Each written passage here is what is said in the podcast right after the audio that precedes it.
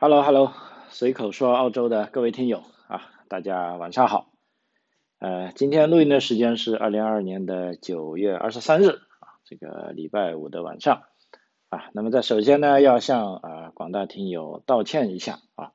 呃，其中我的一期节目啊，应该是跟嘉宾一起做的啊，结果这个录音效果好像是啊非常糟糕啊。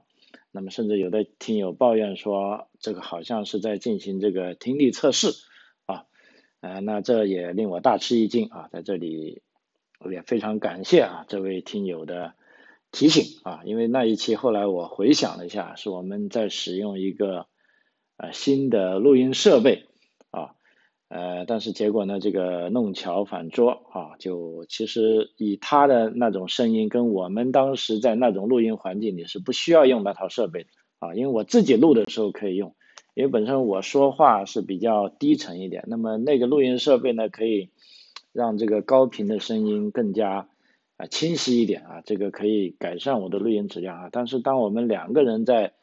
换了一个环境的时候啊。啊，其实这个问题就没那么严重啊。结果我依然是使用了那个设备，啊，就导致这个语音可能是非常不好啊。嗯，所以在这里啊，如果是听到有这个不爽的朋友啊，老张在这里啊，非常诚心诚意的啊向你道歉啊。这个我确保啊，下次不会这样做了啊。也非常感谢啊这位向我提醒的朋友啊，谢谢。呃，对不起啊，这个因为做音频节目啊，这个内容当然是最重要的，但是这个音质啊，如果不好呢，呃，显然是让大家听起来的感觉不好啊，因为我也不喜欢做视频节目啊，因为人本身也不帅啊，呃，那么也非常啊，这个感谢啊，这个听友们的啊支持跟体谅啊，那我之后录节目的时候一定会。啊，非常小心啊！录制完了也会多次检查啊，因为这一次之节目之所以可以出去呢，因为即便检查的时候，呃，有一些参数的设置好像也没完全做出调整好啊，结果呢就啊检测出来质量跟平时说是一样的，那么我就放出去了啊，这个不好意思啊，这个下不为例啊。那么今天在进入正题之前呢，我以我的这个实际经历啊，跟大家讲一下澳洲的有一些事情啊，就是说你感觉到这个啊效率还真的是啊非常低啊，低的令人可怕啊，所以在这边也警醒那些啊刚进入澳洲的啊朋友，尤其是一些准备长期居住的移民朋友，那么在这里做每一件事呢，你都要呃预计好啊，足够的拖延啊或者一些。意外啊，因为目前总体来说，就澳洲可以说是缺乏人员啊。那么这种缺乏呢，是各行各业的，而且是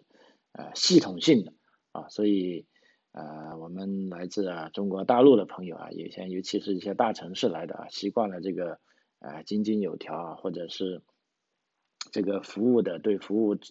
的响应要求比较高的啊。就啊，就类似我有个在日本来的啊一名朋友也说，他说在日本我们坐这个新干线的时间到达是可以拿来对表的，比如说七点五十四分三十二秒到，那这个车就会在三十二秒停好。如果延迟了五秒到啊，那么这个啊这个公司的领导要向大众道歉啊。那么在日本就可以做的那么专业，啊，这个我觉得在澳洲啊很难很难的哈。啊，所以啊，大家特别是新来的朋友，在这边一定要有足够的啊思想跟这个心理准备啊，这个凡事多预一些时间，呃，就会给你带来意想不到的好处吧啊，而且有的时候预约好的事情呢，呃，预定好的事情啊，也不要随便改变啊，如果一改变呢，你就啊尽量提前告诉人家啊，而且自己要做好足够的这个心理准备。啊，那么我今天遇到的这个啊，这周啊遇到事情是这样啊，说起来可能啊你都不敢相信啊。我呢在这个礼拜一吧啊，在花园干活的时候，哎，突然有个人向我走来，因为我这边就可以走上山了，有人 hiking。他说，哎，什么什么，你那个旁边那部车，呃，是不是你的？哎，我瞟了一眼啊，是一部白色的皮卡车，因为我感觉那部皮卡车好像在上个礼拜六已经停在我家门口了，因为我家门口有条路呢，我是经常不使用的，而且我的邻居呢也经常把车停在那里，所以我也没在意啊，啊，就感觉以为是他们来人了，或者他们又换了一部车，就继续停在那里，啊，所以我也没走进去仔细看啊，因为我家出呢，平时我就直接从车道这边，我们就开车出去了，我们不走那边的门，啊，那结果那个热心肠的朋友说，哎，你那个车是可以报警让警察把它拖走。哎，我觉得很奇怪，我说不就一部车停在那里吗？因为我那个地方并不是说不能停车的，我何必要让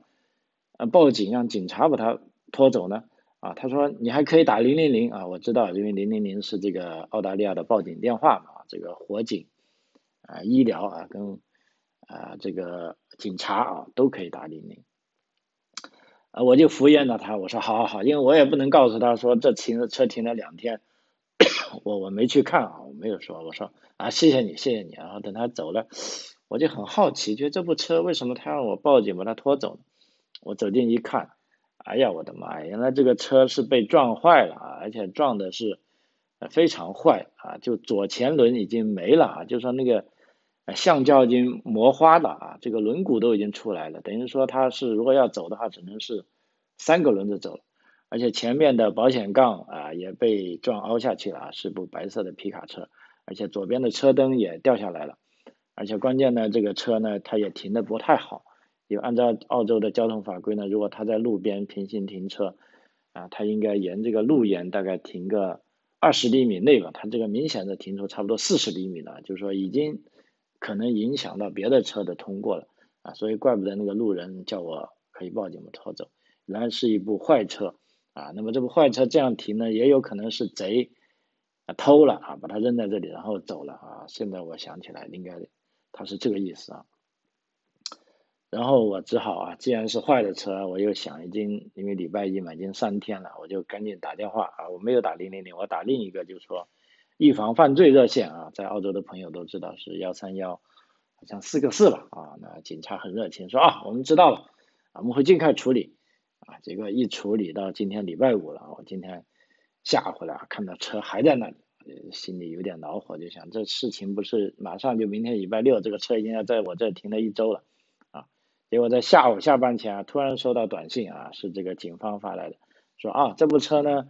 啊已经找到车主了，车主说已经在礼拜天就叫了保险公司，啊因为是车坏了也不能开了啊，保险公司说要准备把它拖走，啊但是很遗憾，一直到现在也没拖。现在看来，我也不知道他们什么时候才能干这件事啊！因为在昨天啊，是礼拜四啊，是一个突然的公众假日啊，是悼念这个女王的公众假日啊，那情有可原。但是啊，这个事就告诉我们，你想这个当然不是什么很严重的事啊，但起码也是一件大事吧？一个车在那里放了一个礼拜啊，已经报了保险了啊，都没有给拖走。哎，但还好了，我在澳洲住那么久了，对这个事已经习以为常了。因为怎么说呢？它这个是虽然很重要，但的确它不是很紧急啊。因为既然车坏了，对不对？它虽然有一点影响路人啊，但是它没有说呃立马的这个生命安全受到威胁啊。所以它作为一个重要的但是不紧急的啊，但是啊，老实说，它拖了一周啊，实在是令人抓狂啊。所以我也期待。啊，他尽快被拖走啊，在我的眼睛里消失啊，因为我不想看到那部被撞的这个白色的皮卡车啊，继续停在我们家门口啊，因为这不是我的车啊。好，呃，现在我们讲讲啊，这个大家看到这个题目了，关于这个女王的这个身后事啊，因为澳大利亚呢，可以说跟这个伊丽莎白二世是有这个所谓特殊的关系啊，这个也是伊丽莎白二世啊，King Elizabeth 啊。The second，他自己说的叫澳大利亚是他的应许之地啊，因为他在访问澳大利亚途中啊，当上这个女王的，因为呢她父亲去世了啊，然后她作为国家元首也是第一次在一九五四年访问澳大利亚啊，基本上整个澳大利亚呢是有当时是差不多一千多万人口吧，大概有四分之三的人都亲眼见过他啊，因为当时没有这个电视转播技术啊。大家只有能够上街见他，啊，所以这个 King 啊去世之后呢，在澳大利亚其实产生这个反响是非常非常大的，啊，当然了，大部分都是褒扬她的、赞美女王的，但是也有对这个女王的这个，就是说啊，大家不应该对女王抱有太高的赞美啊，因为她本身就是一个啊殖民时代的这个，等于说她维护了这个殖民体系啊，进而呢来进行剥削我们，尤其是澳大利亚的原住民啊，就是说有人啊是发出这种声音啊，那么在我的节目呢也会啊，待会呢也会说一下这方面的事情。啊，就是说，作为一个自由的国家，你可以表扬女王，但是你也可以批评女王，但关键呢，你不能去侮辱啊这个女王啊，这个是大家不能啊接受的啊。OK，那今天就讲讲澳大利亚呢，是专门为这个呃去世的啊英国女王，事实上她也是澳大利亚国家的民意元首啊，专门放假一天，在啊九月二十二日。啊，一个突然的，也就是说一次性的公众假期啊，尽管这次公众假期造成了很多很多混乱啊，包括说医学专家就说估计有四千个手术啊将会被推迟啊，这样会影响到啊很多人啊，但是这个阿尔巴尼撒呃阿尔巴尼斯政府啊依然是啊不顾这些批评，说这个对女王的去世哀悼很重要啊，当然手术也很重要啊，但是呃这个放假已经。大概提前了十天宣布啊，你们应该要做出一些呃适合的调整啊。那么今天怎么样的纪念法呢？是在澳大利亚时间啊，是在礼拜四上午啊十一点啊，这总理啊，这个阿尔巴尼斯啊是鼓励所有的澳大利亚人在礼拜四上午十一点为这个伊丽莎白二世女王的奉献和服务啊默哀一分钟啊，以示纪念。啊，那么我跟我的几个朋友啊，其实我们昨天是去钓鱼去了。我们大概凌晨啊三点钟就出发了啊。那么在十一点呢，其实我们也纪念了一下。我们怎么纪念呢？啊，因为这个钓的鱼嘛，也不能说很准时吧，但是就差个大概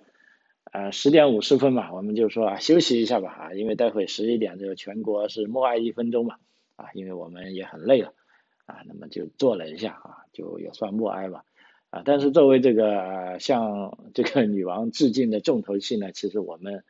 还做了一件事啊，我们放走了一条最大的鱼啊。我们那天昨天钓的最大的是一个石斑鱼吧，我们叫叫 rice 啊，其中有一个是量了一下是啊七十二公分的啊，可以说是那天最大的鱼啊。因为当时钓上来还不知道啊，但后来下午就再没钓到了，结果那条鱼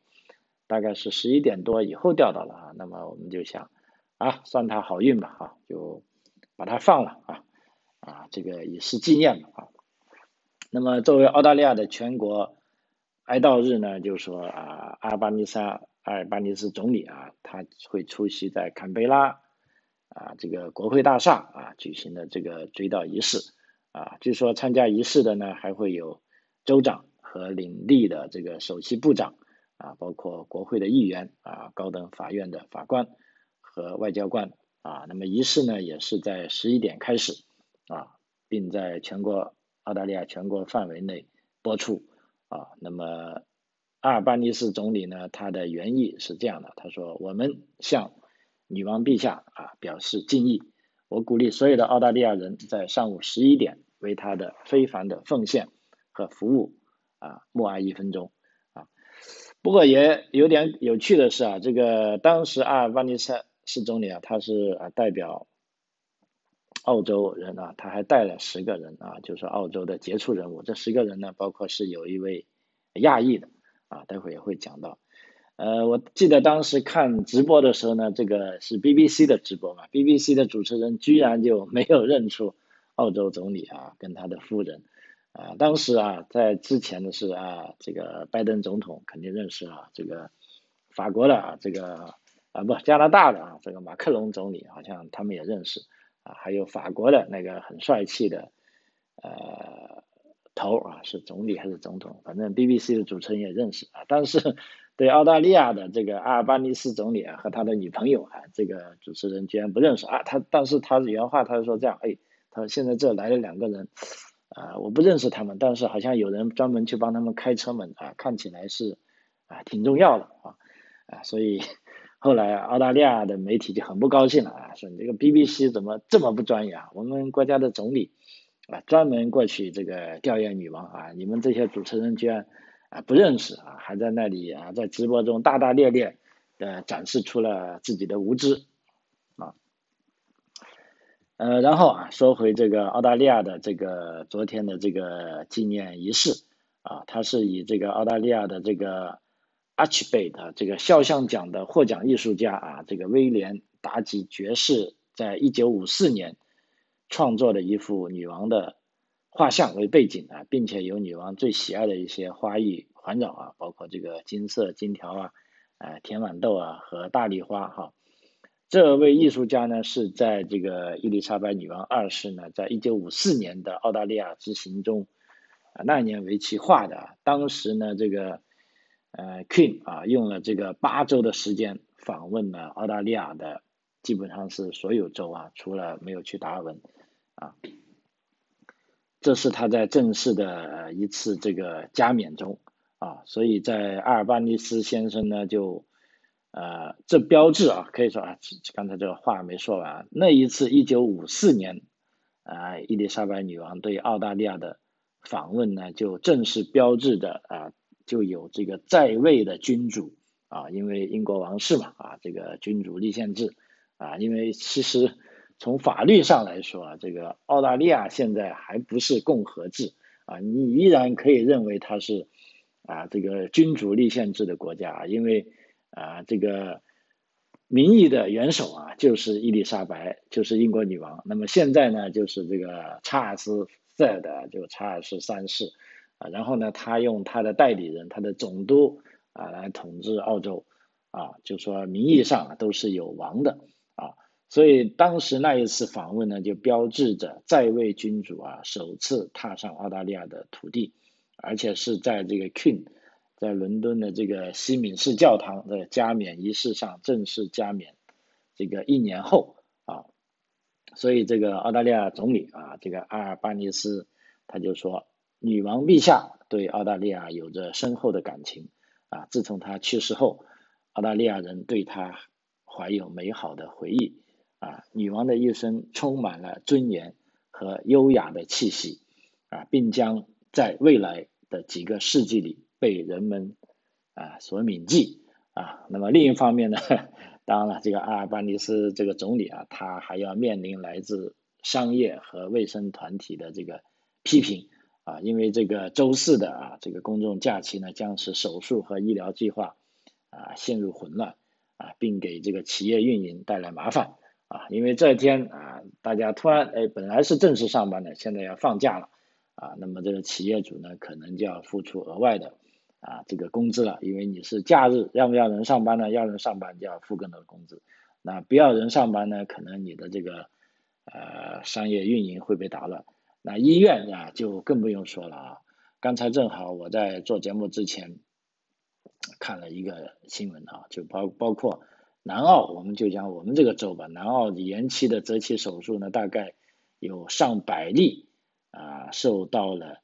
啊这个影响啊。因为整体来说啊，呃，按照南澳卫生厅说的，在这个公共假期安排的择期手术中呢，有三分之一会如期进行。而南澳洲呢，每天大概是平均有一百五十例择期手术在各个公立医院举行。那么如果只有三分之一会被进行呢，那就意味着。有一百例啊将被取消啊，那么所以卫生厅长这个皮克顿他表示啊，他对公共假期对部分患者带来的影响啊感到遗憾啊，他说我们很高兴部分手术能够正常进行，而对于那些被取消的，我们会尽快安排。问题是呢，他无法啊向患者提供重新预约的这个明确时间表啊，因为之前这个新冠疫情已经打乱了不少。预约的这些手术，再加上这些临时的假期啊，更加乱了啊。那除非是紧急手术啊，我们将尽力在周四当日优先安排啊。那么对于其他手术呢，那南澳卫生厅也说了，他说我们啊只能是尽尽量的安排了啊。那么同时呢，这个总理啊阿尔巴尼斯先生呢，他也淡化了公众假期对卫生部门的影响。啊，他反而认为这一天对纪念女王的生平很重要啊。那么接下来我们看一下这个电视转播啊，就是说媒体也统计了一下，就是说在女王葬礼那一天，全澳洲大概是有大概是四百万人观看了这个英国女王的葬礼啊电视直播啊，向这位在位时间最长的这个英国君主啊跟澳大利亚的元首告别啊，基本上所有的广播公司。啊，都播放了这个历史性的事件啊，因为当时，呃，我也啊，其实有这个想法，我就想到底有多少个台在直播这件事啊？结果果不其然，包括这个澳大利亚的商业电视网络啊，还有七频道、九频道以及公共广播公司这个 ABC、SBS 啊，都在播放啊，都是 live 啊。那么这个电视收视率调查公司这个 OZ Ten 呢，它的数据显示啊，这个七号台对葬礼的报道是在澳大利亚东部时间晚上八点开始啊。那么当时在五个主要的首府城市就吸引了大概是一百万的观众啊。九号台的报道吸引了大概九十万的观众啊。ABC 啊，澳大利亚广播公司的报告大概吸引了七十一万的观众啊。那 SBS 啊，吸引了十五万的观众啊，这就是在五个主要的城市，也就是说首府城市。那么在乡村地区呢，那么七号台呢是吸引了四十一点三万名观众啊，九号台呢是吸引了二十二点三万名观众。啊，ABC 呢，由于它的覆盖范围可能比较广啊，它是吸引了三十一点四万啊，还有 SBS 啊，这个少数民族电台呢是吸引了四点七万。啊，也就是说是在乡村地区呢，大概是有共有啊一百万名啊这个观众在观看。同时呢，澳大利亚有个叫做呃天空新闻台啊，全天也在播这个事。那那他这一天呢，也大概是有二十万的观众收看了这个啊这个女王的葬礼啊。那么综合起来啊，加起来一算，那就基本上啊就。在各大城市的全国观众呢，已经差不多是四百万名了啊，这个是很厉害的。那四百万名，可能大家也没什么概念啊，但是对于澳大利亚这个，呃，总体人口才有二千五百万人的国家来说，那是很厉害了。我们来对比一下啊，这个四百万名观众，相对而言最受欢迎的这个澳式足球联盟 AFL，去年的总决赛，在全国也就是有三百九十一万观众。啊，而二零二一年的国家橄榄球赛也就吸引了三百二十万观众，啊，所以基本上啊可以说是啊最多啊电视观众的一次啊，而且自这个九月九号啊这个女王去世以来呢，澳大利亚电视网络进行了可以说是非常广泛的报道啊，啊从派出了主持人、记者、摄影师和制片人团队啊到伦敦现场。报道这个国葬前十天的哀悼期，啊，总而言之呢是这个啊非常盛大啊非常隆重啊，同时呢呃澳大利亚目前工党执政呢，其实工党呢是对这个君主制呢是持这个啊肯定的态度，所以这个女王去世之后呢，反而使这个王室在澳洲的人气开始翻红啊，工党选民对支王室支持率啊可以说是大幅增加。啊，因为现在澳洲呢还有一个这个共和的这个运动啊，就希望这个澳大利亚可以完全脱离这个君主制，就是说，呃，废除女王为澳大利亚的啊这个君主啊，因为在二零二二一年啊，只有百分之四十的工党选民支持保留君主立宪，但是到上一周呢，有民意调查表示呢，居然有百分之五十八的人。认为啊不希望改变目前的制度啊，那么就等于说，呃再加上独立选民和其他党派支持者也在更加坚定的支持这个君主制啊，就导致大概有近四分之三，也就百分之七十二的人表示希望看到查尔斯国王继续担任呃国家元首啊，所以就目前而言呢，那个共和运动呢可能啊反而因为女王的去世去世呢要。呃，陷入低潮了啊！因为既然那么多人啊支持这个君主制，那么啊大家再来搞公投呢，可能就不容易啊。那么这就是这个女王去世啊，可以说如果我们一定要讲这个正能量来说啊，这就是在澳洲所谓的正能量，就是说大部分人依然是呃怀念啊这个女王啊她的这个呃对这个事业的呃怎么说吧呃叫做呃忠诚跟这个尽职啊，因为我在一些呃评论上啊，当然可能。也觉得是不是一些段子啊，就不是说很正式的评论啊。一方面认为女王是个神啊，是个成功的人物啊，就是说她的继位让整个英联邦系统啊得以这个啊正常运转啊，并且老实说是有非常强大的软实力啊，而且呢，她还是大概有十五个国家的啊国家元首啊，而且呢这个富可敌国，而且呢这个执政居然有这个。啊，七十年啊，这简直是难以忍受，而且是无疾而终啊！但是反面呢，也认为女王是一个失败的人物啊。比如说啊，她要工作到死前啊，一刻都没有停留过啊。还有呢，她的家庭啊，基本上是支离破碎啊。这个她老公啊，这个菲利普亲王出轨啊，那这个已经不是小道消息，我也认认同，这肯定是一个呃。呃，曾经发生过的事情啊，但女王也没办法了。还有她的基本上各个孩子啊，都是啊离婚的离婚的，包括现在的国王查尔斯也是离过婚的啊。所以从另一方面来说，她也是一个非常啊不幸的啊一个女人啊。所以同一件事啊，真的你从不同角度啊，可以啊看到不同的问题啊，甚至可以会影响啊，让你得出不同的结论。啊，就包括这个英女王这件事情啊，我觉得两方面看都至少从事实上啊是好像也没错的啊，啊关键就是说你是呃你自己的观点是怎么样，或者你从什么角度去看啊，但无论如何，我觉得从全方位的角度去看这件事啊总是好的啊，所以我觉得这个信息的自由流通是啊相当重要的，包括我这个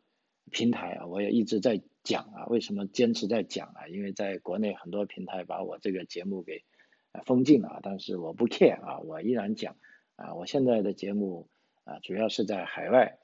啊上线啊，在国内平台也有上线，但是如果他觉得我讲的不合适，那他就把我下线好了，就我也不打算去改，我也不打算就是说要进我的口啊。我现在越来越不 care 了啊。那么这一方面呢，其实。也受到很多听友的鼓励啊，有很多听友跟我呃反馈消息说，老张你就这样讲啊，我们支持你啊，呃把我分为是非常靠谱的一个啊这个节目组成啊，这里我非常感谢。那既然有了这个是那么隆重的这种呃信任，那我一定是啊不辜负众望吧啊，就是说把我的节目啊不能说做的。呃，第一，但是一定是尽我能力啊，做的最好吧啊。OK，就刚才讲到这个啊，女王的去世啊，就是说正方的影响，那反方啊也是有影响的，尤其是澳大利亚这个原住民啊，这个可以说伤痕仍未啊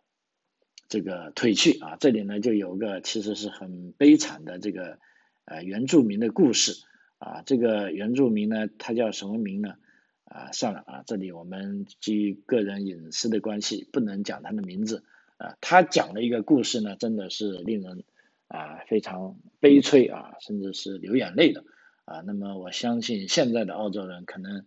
想都不敢想啊，但目前这个事呢，依然是在啊非常大的媒体上播出啊，就是说作为对女王的这种挑战的声音，或者这时候反思啊，由于这个。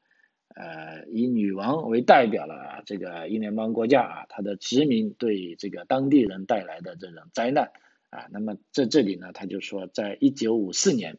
啊，女王首次来澳大利亚访问，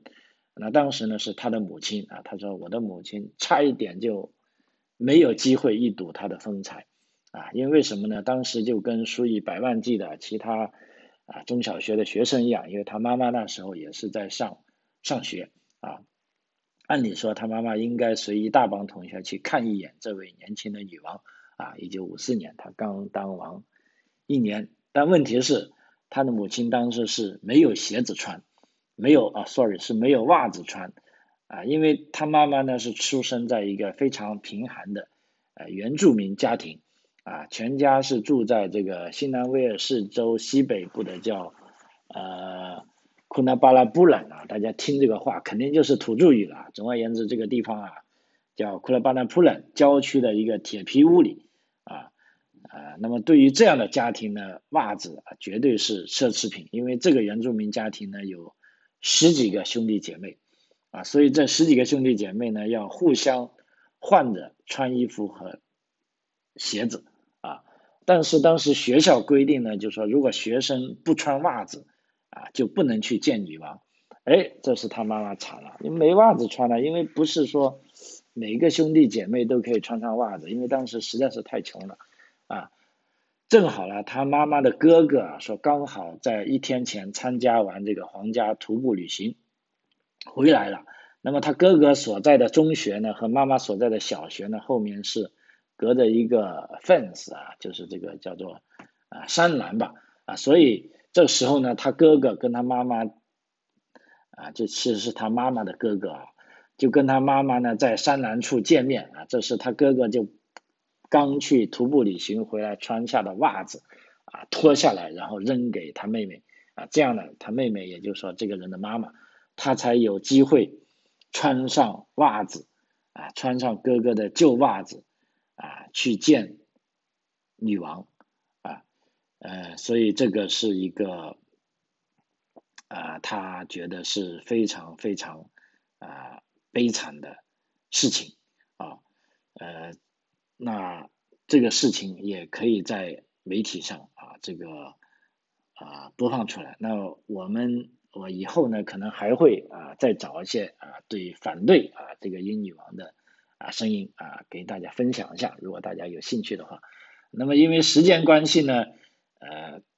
最后一点点时间，我就刚才在题目里讲的，那这一次参加女王葬礼的呢，其实有十多名啊，除了澳洲的一些政要啊，比如说总理啊啊，还有这个总督啊。啊，那么还有一些普通的澳洲人啊，这里呢就有一个华裔的澳洲人叫屈利令啊，那么按照他的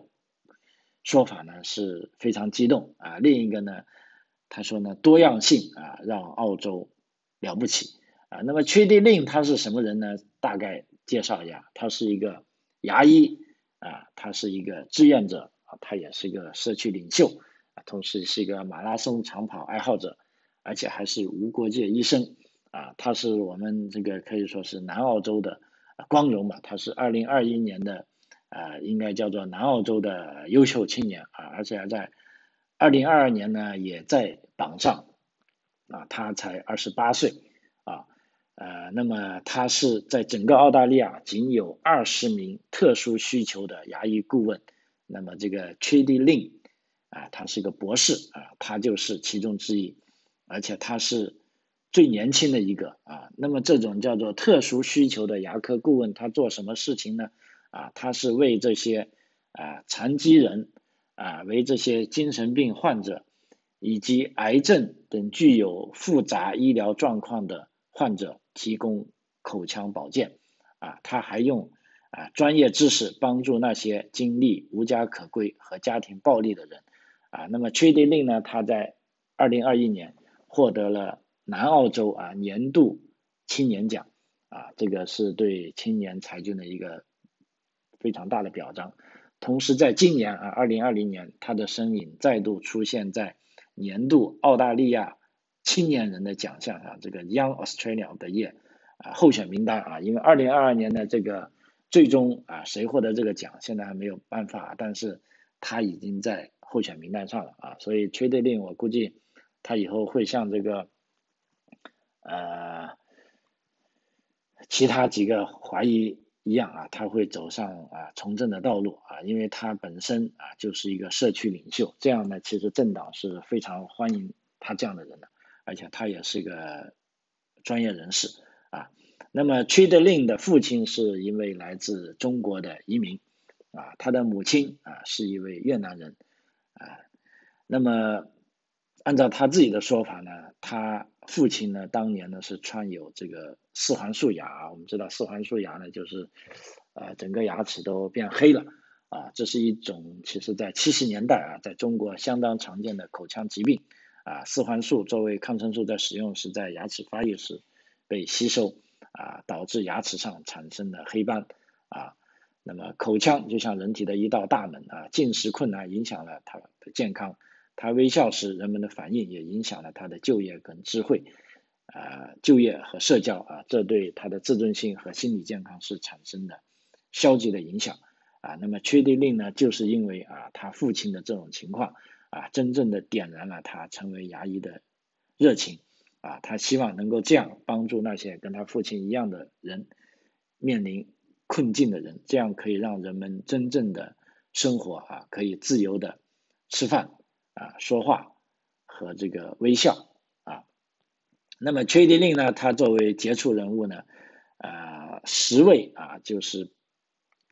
为当地社区做出了杰出贡献的澳大利亚公民，受邀请与总理阿尔巴尼斯、总督这个赫尔利共同前往英国观礼。用赫尔利的总督的话来说，亲眼见证啊非凡篇章的结束啊。那么缺迪令呢？他啊。按照他的说法呢，他说能够与我的澳大利亚同胞站在一起，代表这些让我为自己身为澳大利亚人而自豪的价值观，我感到啊非常骄傲啊。他在他的这个 Facebook 上啊，这个还有在 Twitter 上，在他的这个社交媒体上，啊他是这样写的，他说我看着排队人们的面孔，有熟悉女王这么多年的老人。也有带着年幼孩子的一家人，我也看到了很多澳大利亚人，我能感受到他们对女王陛下啊深深的爱与尊重，以及他们正在承受的失落和悲伤啊，此情此景啊，让他心中升起一股责任感啊。他说他希望代表澳大利亚人，代表所有无法出席葬礼的人啊，带着这些衷心的情感。啊，向女王表达敬意啊！最让他感动的是啊，所有的这一切啊，人们的这个哀伤肃穆的仪式啊，照亮了心灵的圣歌啊，都是缅怀女王啊勤勉的一生啊，这实在是太不可思议了啊！女王在她七十年的统治中啊，不仅在英联邦，而且在整个世界啊，可以说都产生了一个巨大的影响啊。她的一生是一个难以置信的例子，说明一个人可以对全世界做出多大的贡献啊。她从那么年轻开始，一直奉献到老去啊，甚至直到生命的啊最后一天啊，嗯。所以啊，按照这个屈德令的讲法，他说啊，作为一个团体啊，我们展现了多样性，也代表了帮助我们社会中最脆弱的人啊。那么他对澳大利亚的认识呢，他就说，我个人认为啊，这就是澳大利亚机会平等与包容的价值观的一个啊伟大体现。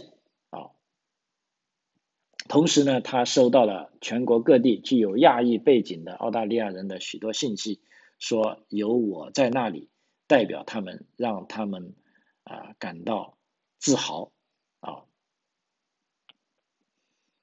嗯，对于他自己啊，他就这样来说，他说：“对于我来说啊，我骨子里的中国和越南文化啊，教会了我对家庭、社区和国家的强烈责任感，也教会了我拥抱责任。”